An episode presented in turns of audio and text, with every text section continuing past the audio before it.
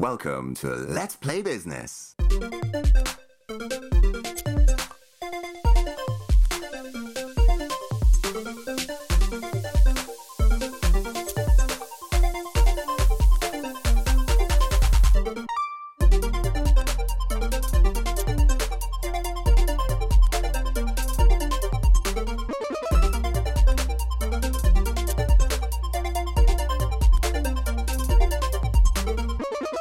Welcome to Let's Play Business, the show that explores how games can make people better at business and business better for people. Welcome to the show. Uh, Zuki, how you doing? Welcome to episode 9. It's good to be back, Ben. Look at this. It's a new year. It's a new us. It's a new episode. I'm on Cloud 9. Cloud 9 and episode 9. That's where I'm at. How are you doing? I'm doing all right, mate. I'm doing all right. You know, getting by. What you've been businessing? What you've been playing? So, businessing, I've been busy. I work in e commerce, retail. It's been Black Friday. It's been Christmas. It's been January sales. It's been recruitment. It's been, uh, it's been busy. And on the gaming side of things, Ben, you're going to be proud of me. Do you remember our first ever? Actually, was it? I don't think it was our first nomination for Game of the Decade, but it was featured in our first episode. Shithead. I taught my mum to play Shithead. Over Christmas, we played some games. I won every single one, and then I felt really bad about it. Shout out to Mama Magic for getting into the gaming spirit. What about you, Ben? What have you been gaming, or what have you been businessing? What's new in your life? So, businessing wise, a few different things. We're releasing a new game called Interactive Stories. I don't know if you've ever read a Choose Your Own Adventure book or seen Bandersnatch, both of which are examples of kind of choose your own adventure. So, it's good for events where you've got large groups of people and you want to do quite a warm up energetic activity that's quite interactive and involving. So the idea is people vote on how the story's going to unfold. They get like a little ebook that summarizes their story afterwards. They have to perform different actions that we get them to do. So it's very host led, very easy for people to participate. More generally, just thinking about, I remember a consultant that used the phrase with me before of how long is your red carpet? And I've been thinking of that in the concept of some of our games, in particular for attendance reasons. So obviously dropout is always an issue for particularly team building games and things like that so just thinking about what we can add on to the actual events like before and after it that help drive a bit more attendance and tackle those kind of dropout issues Interesting. When you say red carpet, what you mean is like the welcome experience, the experience between like discovery and activation, if we're going to use some nice little buzzwords. Exactly. So that's what I've been businessing. In terms of what I've been gaming, I've been playing this very unique and involving game. Uh, it's a simulation game. It's called Daddy. Whoa. Yes, it's a big game. It's quite involving, as I've discovered. So what you do is your wife gives birth to a child. And then you, in the simulation game, you have to kind of water and feed and keep alive this child, uh, which is called Poppy, and she is seven weeks old now. And you know, I think I'm doing okay at the game. She, she's alive. She's doing well. This is like an extreme version of a Tamagotchi, is what, what I'm taking away from this. extreme version, yeah. Like the game is quite long, so my understanding is I'll be playing it for probably at least 18 years before it kind of gets a bit easier, at least before we enter kind of an epilogue phase. So you're seven weeks in. Is this kind of still the tutorial? Is that kind of what I'm getting? Yeah, and you know, as tutorials go, it's very hard. You don't actually get any instructions, so it's really just playing the game. Nice. Well, congratulations, Ben. Welcome to the world, Poppy. I mean, one of us is now a dad, which means one of us is officially a grown up. That's the first. And of course, Zuki, we have our next guest lined up with us, the one, the only, Michael Byrne, who I'm now going to call Mike.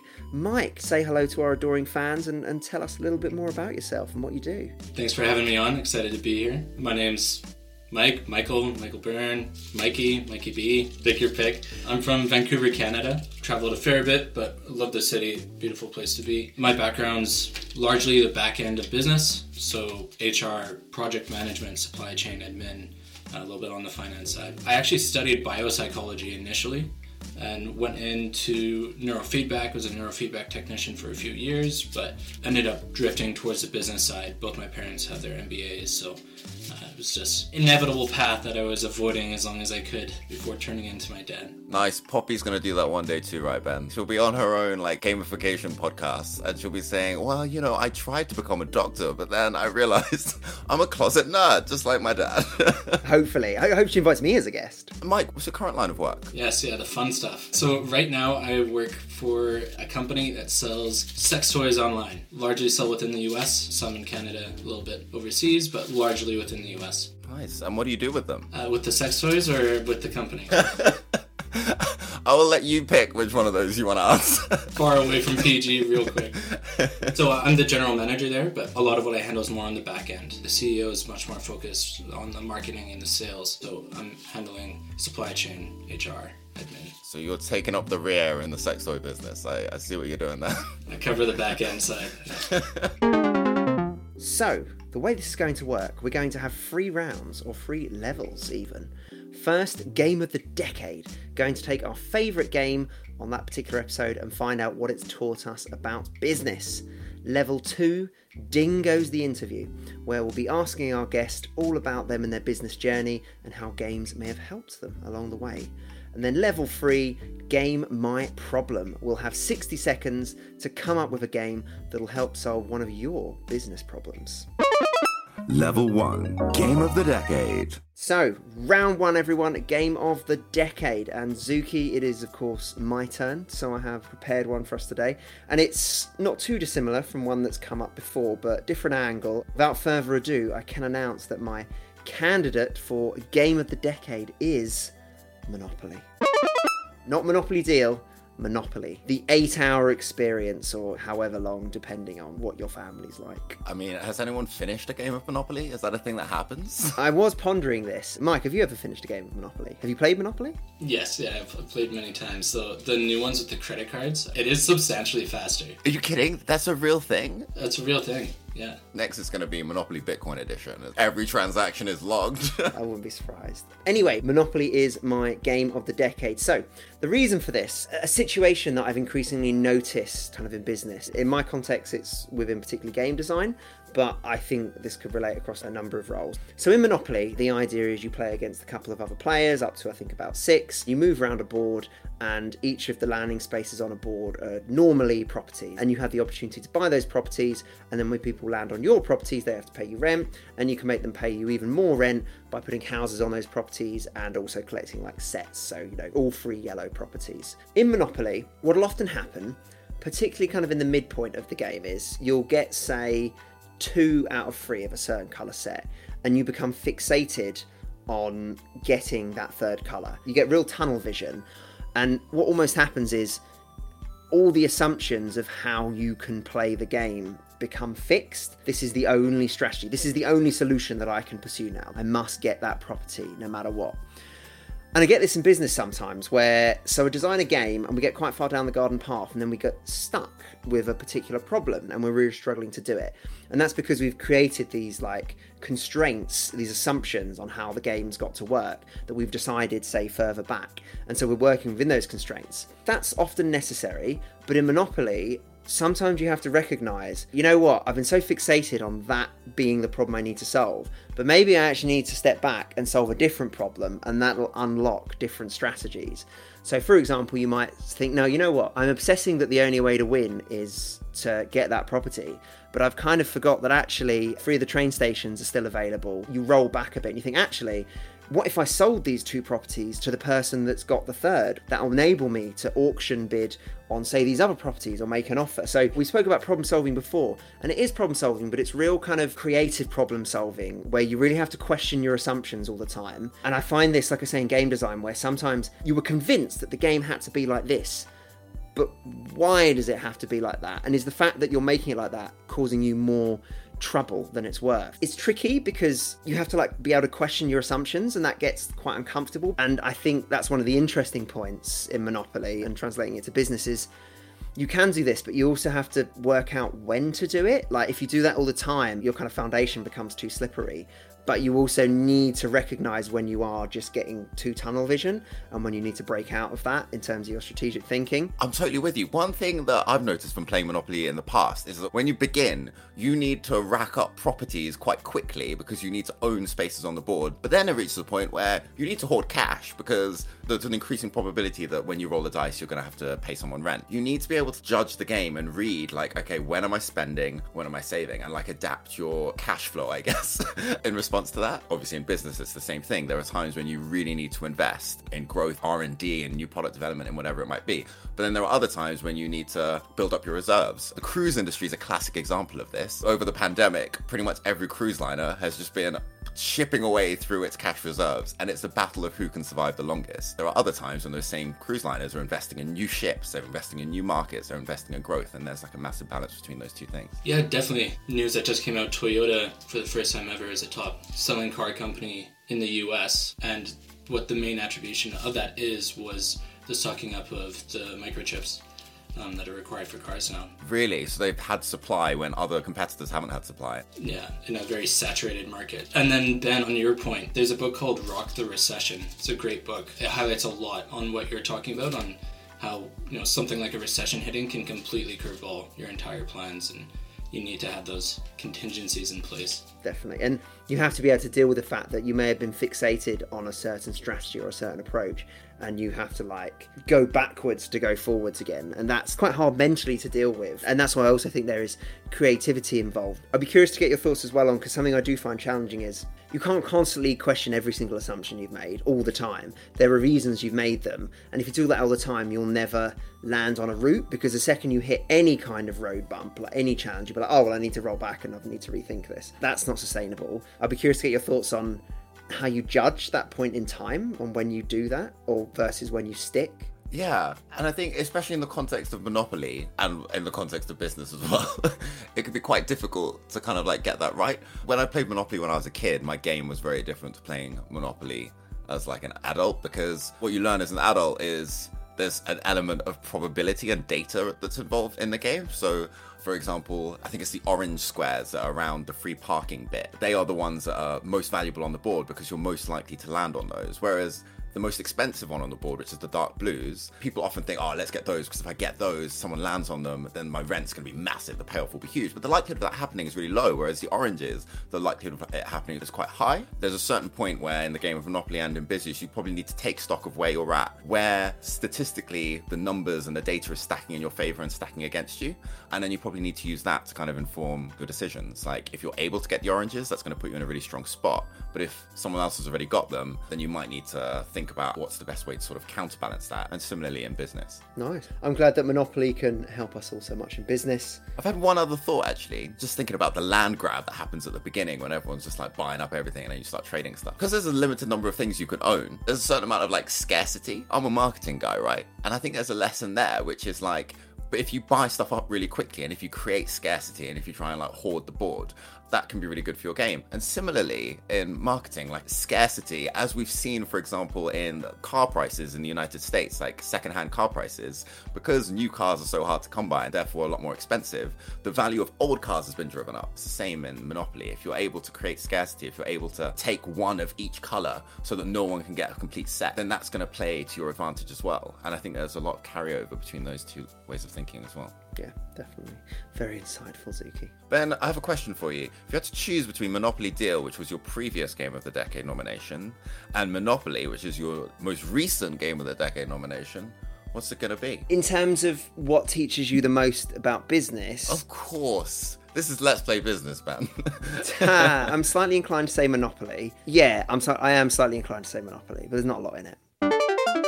Level 2. Ding goes the interview.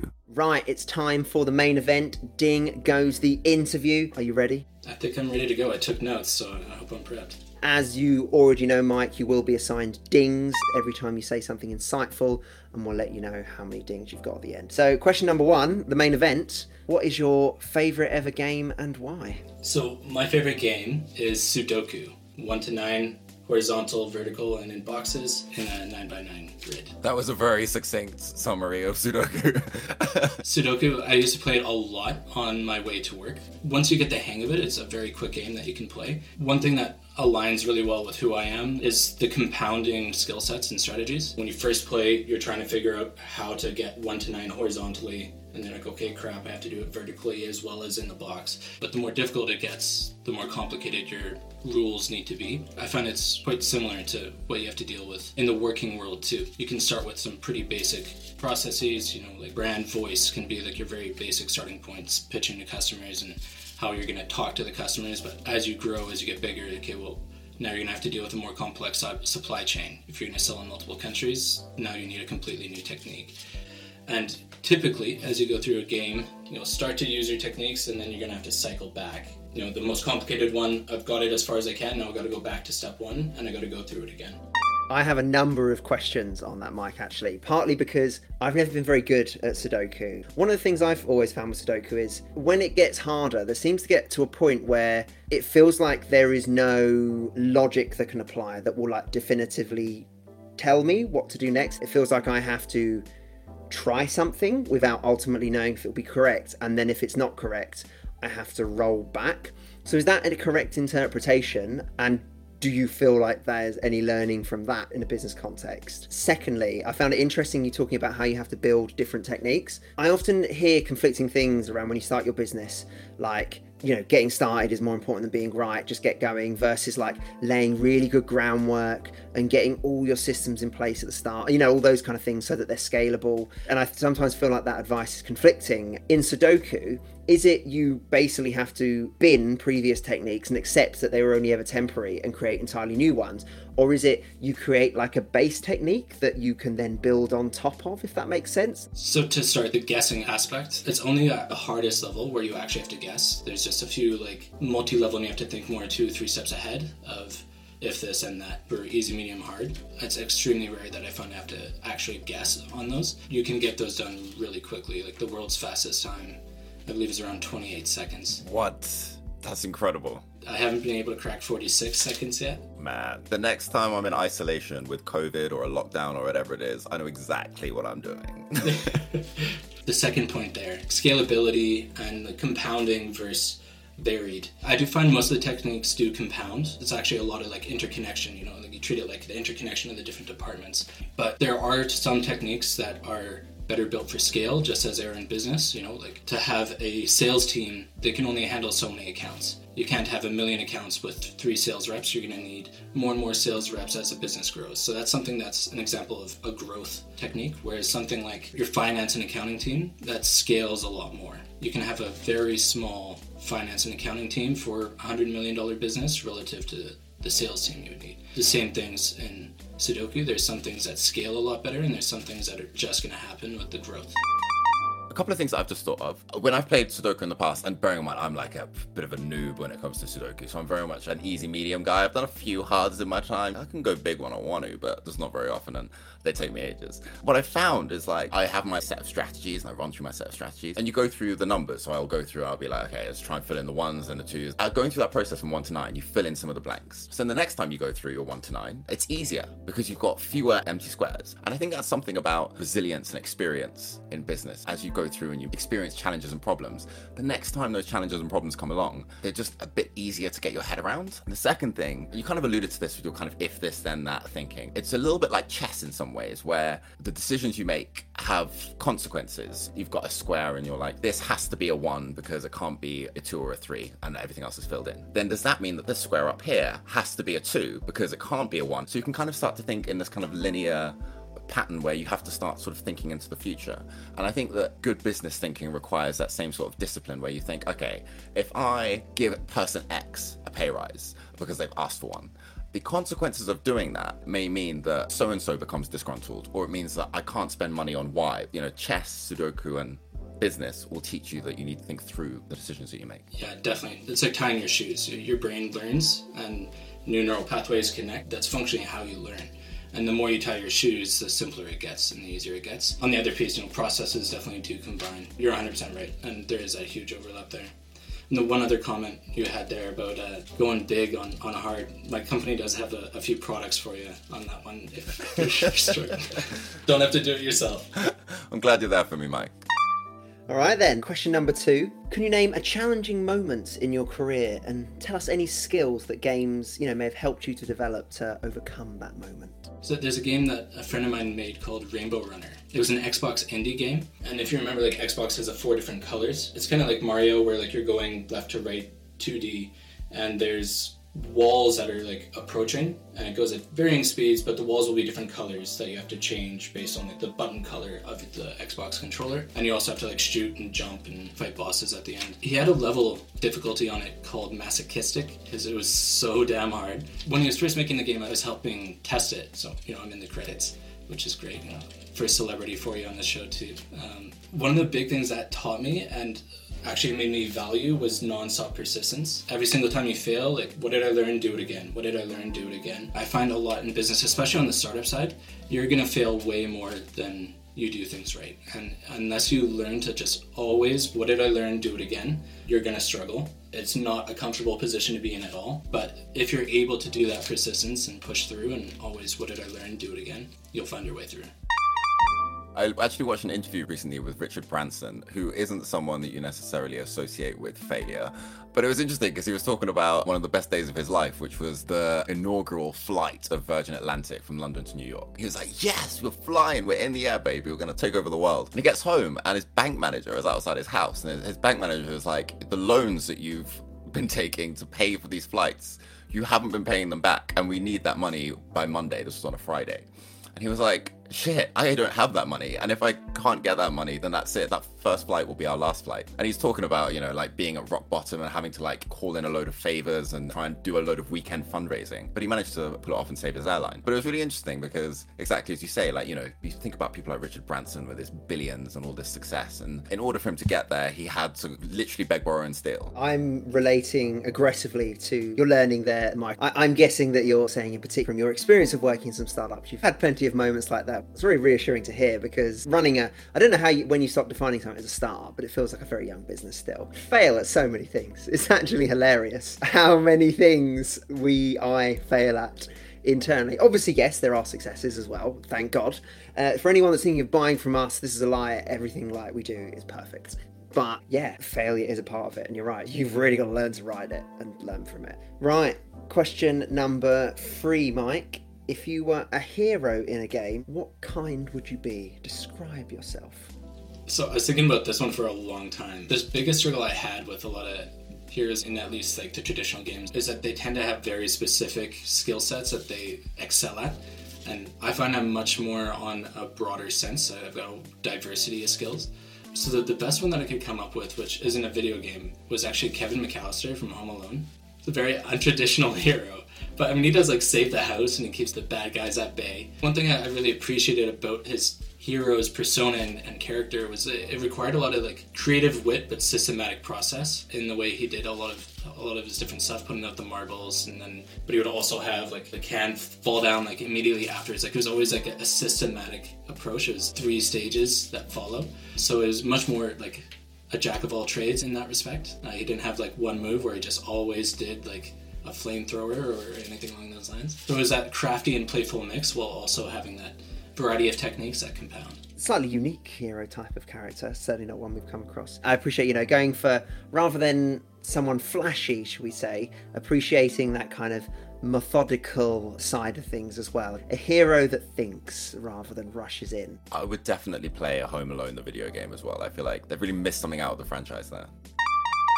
Final question Have you seen any good examples of games or game principles being used in the real world? The simplest one is on poker. The one thing that I would really highlight from this is that you're never playing the cards, you're always playing the man or the person, rather. It's the same thing in business. Like you're always negotiating with the person, you're never negotiating with the business. There's always one person's angle or approach, there's something that you're selling to. So getting to know who you're talking to, knowing what helps them makes a massive difference. If you're talking to sales, that's a very different approach than if you're talking to the warehouse manager. The warehouse manager is going to want something smooth, efficient, and easy. You're talking to sales, they're going to want as much money in as possible. It doesn't matter how messy it is. Do the research, know who you're playing against, know who you're negotiating with, but also know the angles that they're looking for. Yeah, I can imagine that uh, angles are quite important for your business, Mike. Uh, you've really got to know, know those angles. you're stretching it now, It's interesting using poker as an example as well. I don't actually think we've really had poker mentioned much, which is surprising for it being such a kind of prolific game. Maybe we'll see more appearances of poker in future episodes as well.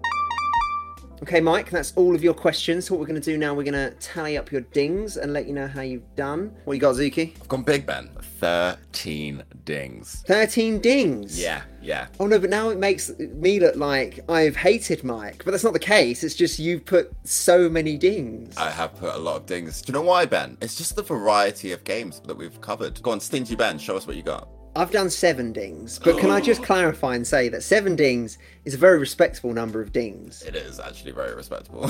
20 dings, that's not bad at all. And you know what? We've actually put the leaderboard up on the website now. Oh, you know what? We haven't put people's scores on, we just put their placing. So I don't know where you are, if I'm honest, Mike.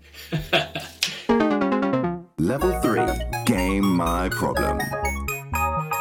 Okay, listener, it's time for the final round game My Problem. So we have an email in from a listener, guys. Once I've read this out, I'm going to give you 60 seconds to try and solve this business problem by designing a game. So, you know, no pressure. Dear Ben and Zuki, Happy New Year! I own a boutique fitness studio in Macclesfield and I need your help. It's the new year, and like lots of gyms, we've had an influx of new members with ambitious New Year's resolutions. We're different to other gyms though because we have no membership contracts, so people can leave whenever they want. So for us, it's really important that our new members stay with us to meet their fitness goals. I listened to your podcast over Christmas and hoped you might be able to help us come up with a game that would help us to keep our new members motivated and on track. I really hope you can help. Thank you. And they've left their name anonymous. Okay, so I've got a boutique fitness centre in the north of England, great place to have one. And they don't have membership contracts throughout the year, so they need some way of getting their new members that they've won in January to stick around and meet their fitness goals. So we need to motivate them and keep them engaged. I think we can solve this. So you got the problem. I'm going to give you 60 seconds now. I'm going to start the timer now.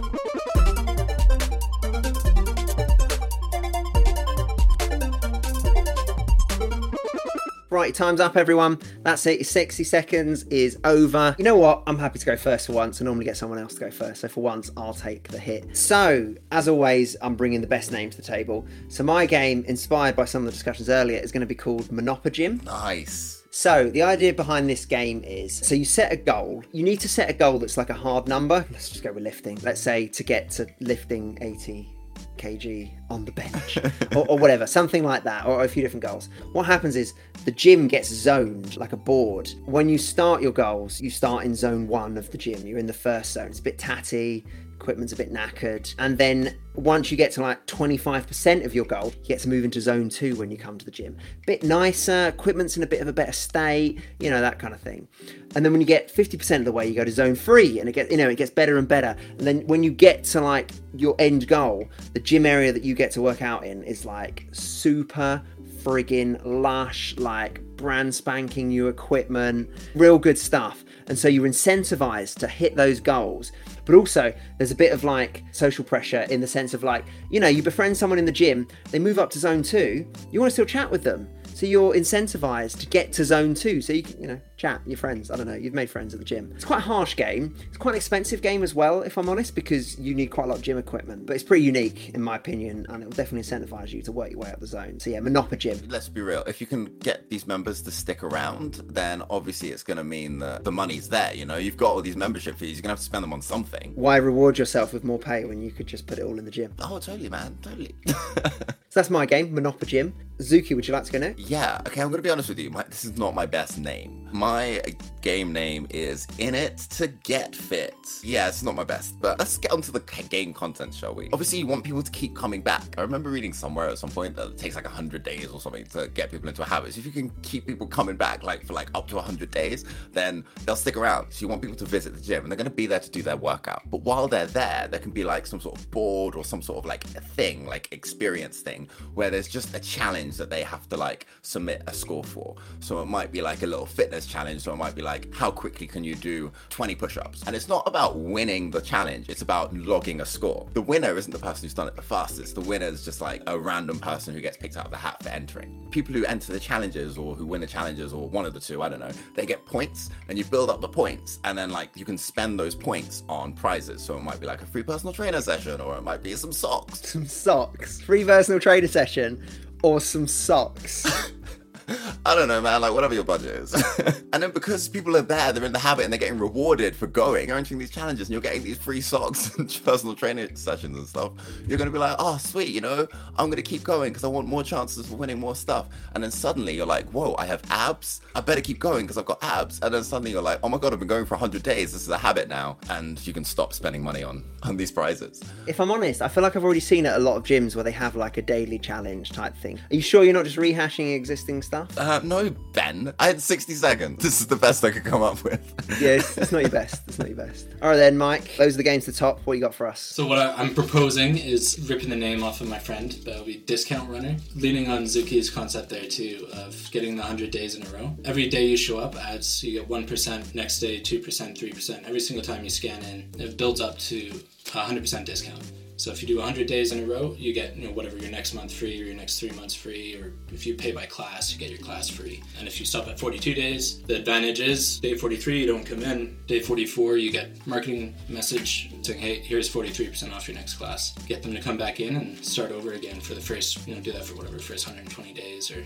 Oh, nice. That's actually a dangerously sensible idea for one of the game of my problems. Like, as in, I could actually see someone doing it. Not that I'm saying I can't see my whole zonal system being put into place. Yours might be slightly easier to implement, if I'm honest. I like the idea that you can make it where the percentages vary. So on some days, and they could also use this to try and drive footfall on days that are quieter and less footfall on busier days. So you get like 2% or 3% on days that are quieter then like 1% on busier days. But you could also do for every day they don't turn up, they lose like half a percent or something. Goes back the other way. Oh, loss aversion. Nice. Nice bit of psychology there. All right, then, well, there you go. There's the free games. So we had Monopoly Gym, we had In It to Get Fit, and we had Discount Runner. Probably not the best set of names for games that have come up. Sorry, no offense, Mike. Talking about all three, though. But, you know, some interesting ideas in there, I would say. Some interesting ideas.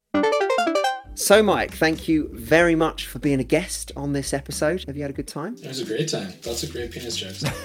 it's been wonderful to have you, Mike. Clearly, Zuki loved having you on because he gave you 13 dings. So, you're up there with, with some of the best guests. Thank you very much for listening to this episode of Let's Play Business. And of course, if you've got a business problem that you'd like our help with, then do email in your dilemma to let's play business podcast at gmail.com. That's let's play business podcast at gmail.com. Also, we would love a recommendation or a mention to a friend. So if you've got a friend that loves Monopoly or Sudoku or something similar, then you know, make them aware of the podcast, make them aware of this episode. Now, all our social media handles will be in the show notes below, as well as links to my company, Alternate Experiences, in case you want to take a peek at our games and gamification offering. But for now, I've been your host, Ben Fowler. And I've been your host, Suzuki. Thank you for listening. We'll see you in the next episode.